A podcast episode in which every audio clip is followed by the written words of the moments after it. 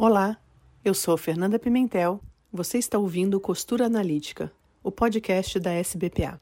Neste primeiro bloco, começaremos a explorar o conceito de Kundalini Yoga e as suas interseções com a psicologia analítica. Vamos conferir? Olá, você está ouvindo Costura Analítica, o podcast da SBPA. Eu sou Letícia Taboada, psicóloga, membro analista da SBPA, e hoje vamos conversar com a Priscila Wacker médica psiquiatra formada pela USP, membro analista da SPPA São Paulo, praticante de Ticum. A gente vai conversar sobre o Kundalini Yoga e a psicologia analítica. Bora lá? Priscila, eu fui ler sobre esse tema e do qual eu não sei nada, sou absolutamente ignorante, e descobri que o primeiro encontro de Eranos, em 1933, Uh, o tema foi yoga e a meditação no Oriente e no Ocidente.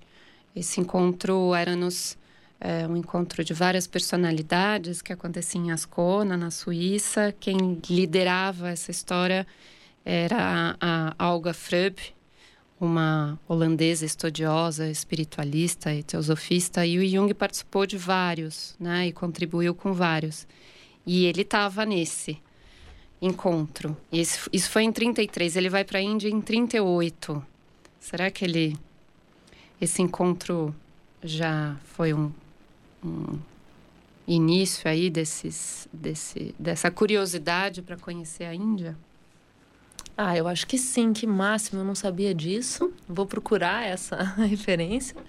E em 1932 foi quando ele fez essas quatro palestras sobre as quais a gente vai conversar, né? Então eu acho que ele já estava se interessando e aí ele deve ter ampliado bastante nesse encontro. Legal. Legal.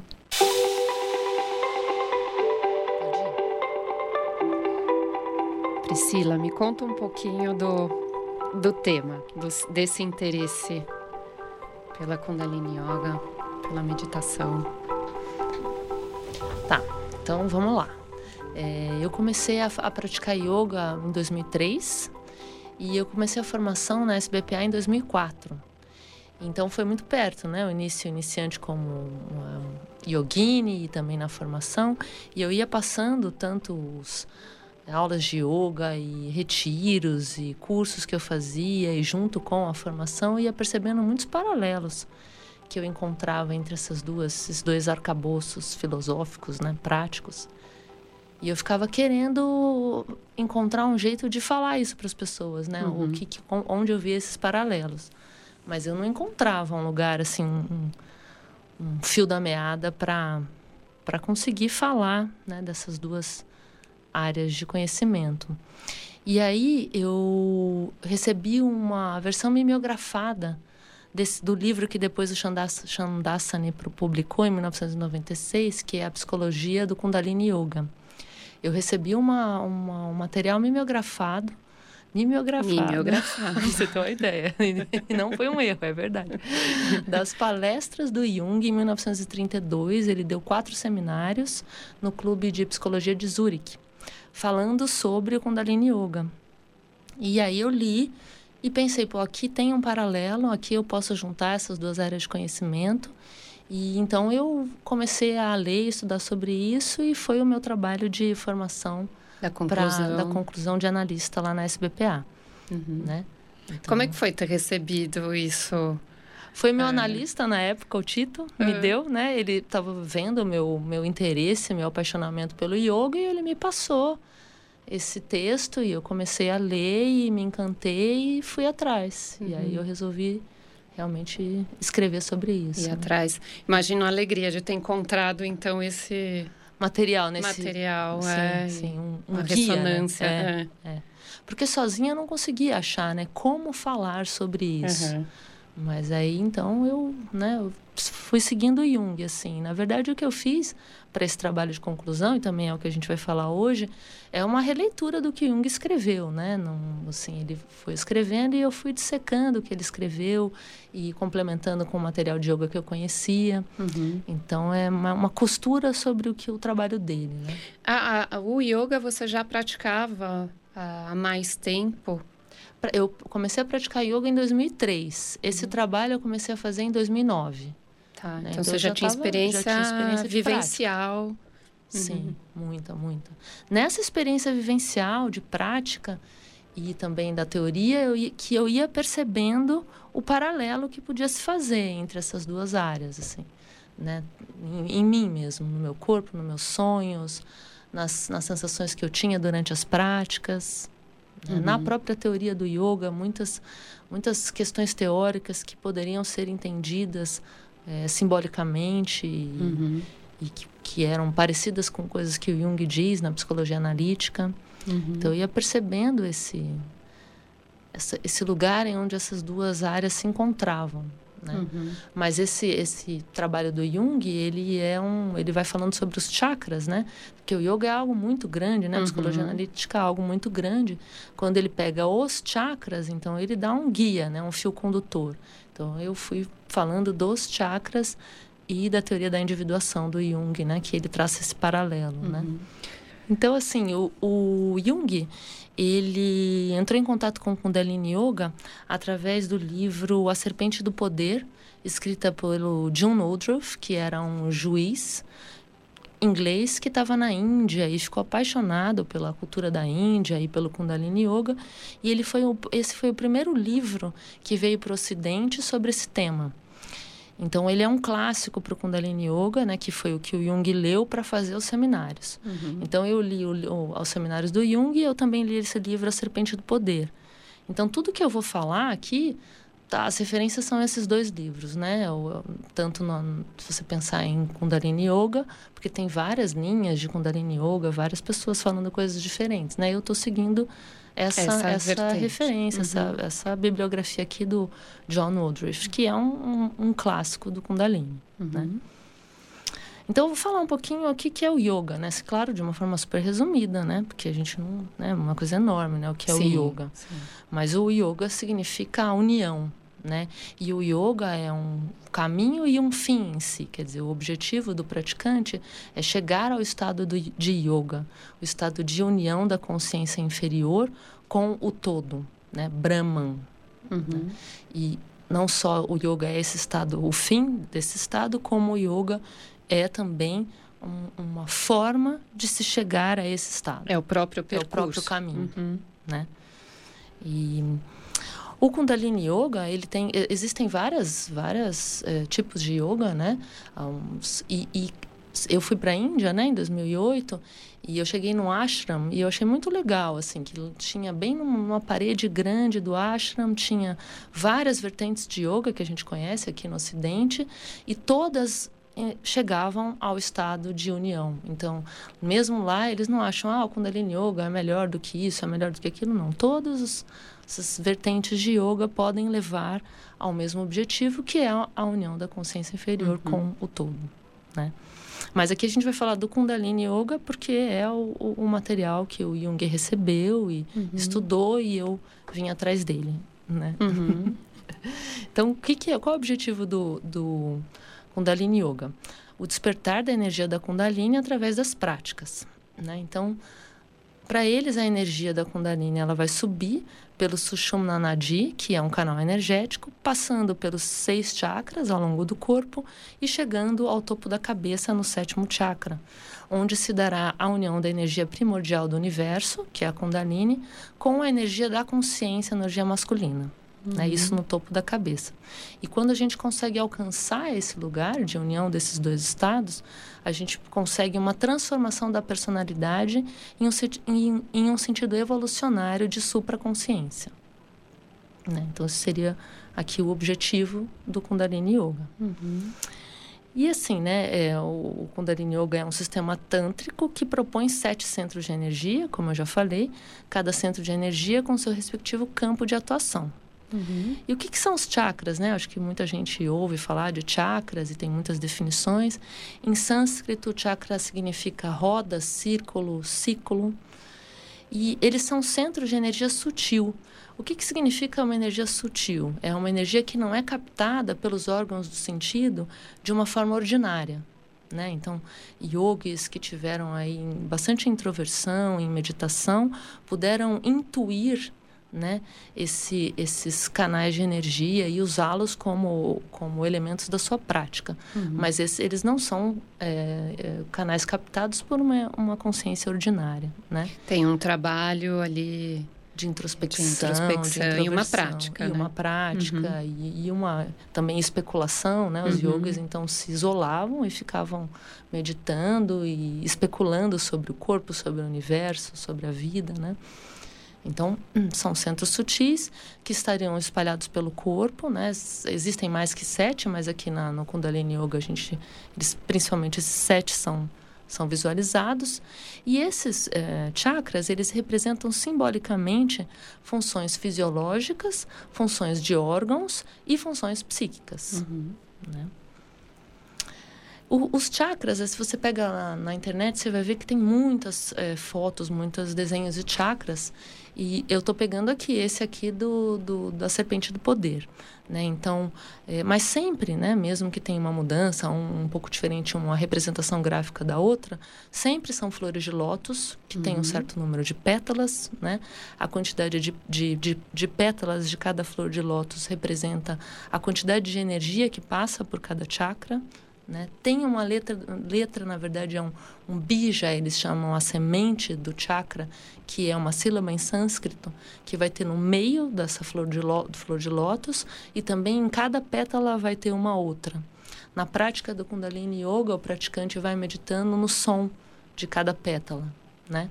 E esse som, esse bija que tem é, em cada chakra, ele é considerado o, que o chakra é em potencial. Uhum. Né? Também tem várias formas geométricas onde essa, essa letra em sânscrito está inserida. Essas formas geométricas, se você vai ver na literatura, tem muita divergência sobre o que significa cada um. Né? Eu trouxe aqui uma visão que é do Leadbeater, que é um, um autor oriental, mas eu não sei qual que é a visão mais correta, né? Aqui ele fala que o quadrado representaria o olfato, a meia-lua representaria o paladar, o triângulo a visão, o hexágono o tátono, o tato e o círculo o ouvido. Uhum. Né? E também a gente tem sempre duas divindades, uma masculina e uma feminina. As divindades têm vários braços e cada, cada mão carrega uma, uma coisa, armas e, e é, instrumentos de devoção, e tudo isso é para lembrar o praticante dos esforços necessários para se atingir o estado do yoga. Uhum. E tem um animal, que seria o caráter, a motivação de cada chakra. Né? Então, assim, dando uma visão, uma representação gráfica que o Jung vai fazendo uma interpretação psicológica sobre essa representação gráfica. É. Uhum. É. E aí a gente vai falar sobre isso, uhum. né? Não que isso é o que se falou no Kundalini Yoga, porque no, no Kundalini Yoga, inclusive, o Tantra, né? Que o Kundalini e o Tantra em, podem ser entendidos como a mesma escola, em algumas visões, em outras existiram algumas diferenças entre eles, mas na sua base, eles não seriam especulativos. Uhum. Né? Então, não é da característica do Kundalini Yoga ficar especulando o que, o que significa isso, o que significa aquilo. Né? A, a, a prática do Kundalini Yoga é praticar mesmo. Uhum. É, e, e, ir sentindo Sentir. Uhum. e tomando consciência do, do, do, do que se sente, uhum. né? Dos efeitos Dos daquela prática em, em si, né? Isso mesmo, uhum. é.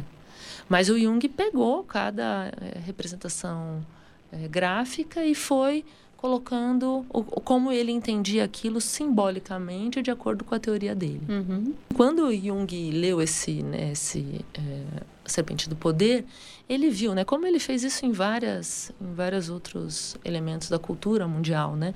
Ele viu na teoria dos chakras a representação simbólica do sistema psíquico. Uhum.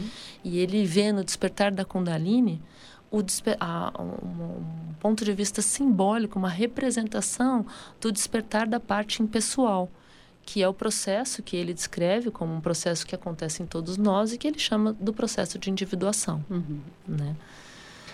Então, ele fala que o sistema de chakras ele ouviu como uma representação simbólica da experiência interna e do processo de individuação. Uhum. O que seria até uma própria representação do funcionamento da psique. Sim, Sim, é o que ele viu, né? Uhum. Uma intuição, ele fala assim, como se os, os yogas tiveram uma intuição de como o sistema psíquico funciona, uhum. né? Uhum. E aí ele mostra e ele vai explicando de acordo com a evolução dos chakras, como ele vai vendo isso acontecendo dentro da teoria dele, uhum. né? eu, como eu fiquei lendo muito tempo sobre isso, eu li autores ocidentais e orientais, eu vi vários autores orientais reclamando, né, dizendo que então o Jung não, não tinha entendido a, a importância desses textos milenares, que ele entrava em contato. O Jung falando que Jung e também outros autores falando que ele via isso como uma curiosidade, como um aspecto interessante, mas que ele não acreditava na variedade das técnicas orientais para os ocidentais. Uhum. Né? Como se assim, nós aqui estamos, é, so, temos uma raiz, raiz cristã e tudo que vem do Oriente é muito alien para a nossa psique e, portanto, a gente estaria emprestando algo, mas que isso não teria a condição de transformação profunda para nós como, como tem para eles. Uhum. Né? Inclusive, não sei se cabe agora, mas na uh, Memória, Sonhos e Reflexões, ele vai descrever né, a viagem para a Índia que ele fez em 38, é isso? É. 38, né? E ele fala desse encontro com o outro que foi arrebatador, mas de fato tem uma distância, né? Assim, é, ele deixa claro o quão diferenciada é aquela cultura, aquela experiência e que é, ele vai falar do Oriente como o outro. Né? Sim. O diferente de mim. O diferente é. de mim. É. é. Ele, inclusive, né, no Memórias, Sonhos e Reflexões, ele fala que ele fez questão de não encontrar com homens santos. Isso. Né? Porque ele não queria Isso. se contaminar. Ele tinha um medo de adoecer mesmo, de, de, de ser captado por algo muito externo a ele uhum. e se uhum. perder, né, uhum. né? De alguma uhum. forma. Ou de também falar de uma vivência do outro uh, como se fosse a dele, né? Ele, uhum. ele, ele toma esse cuidado, ele diz... É, teria tido a impressão de cometer um roubo se procurasse ser instruído pelos santos hindus, né? Tomando sua verdade como se fosse a minha. A sabedoria deles lhe pertence. Né? Sim. Lhes pertence. Então.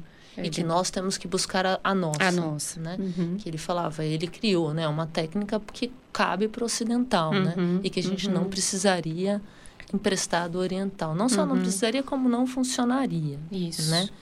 Eu, eu é, passei esse tempo todo, mas eu pratiquei seis anos de yoga, não, é, por aí, e eu pratico Qigong, que é uma técnica oriental chinesa, né?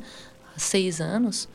E eu tenho a impressão, sim, que essas técnicas orientais podem fazer um bem, podem ajudar na ampliação de consciência. Então, eu discordo do Jung. É claro que estamos aí numa diferença de 100 anos uhum. E também agora a gente vive uma, uma situação de globalização que né, ele não viveu, que nos aproxima uhum. e que deve ter algum sentido evolutivo uhum. também. Né? Mas talvez naquela época isso fosse realmente muito alien para nós. Hoje já uhum. não é, uhum. né? Yoga está super uhum. comum, o Qigong está entrando no Brasil, então já é um pouco menos esquisito uhum. para nossa consciência essa estruturação. Né?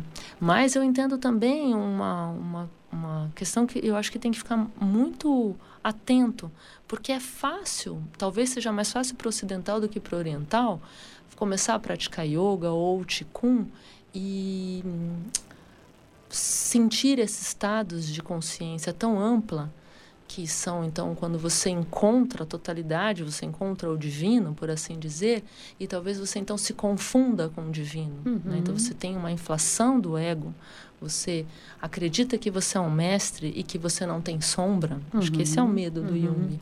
E aí a partir desse momento que você acredita que não tem mais sombra, né, que você iluminou, que você chegou a algo, uma completude, e aí você pode adoecer e causar mal a si mesmo e ao outro. Sim. E talvez esse perigo seja maior para um ocidental do que por um oriental. Né? Não sei, né? Estou aqui uhum. especulando com você. Né? Uhum. Né?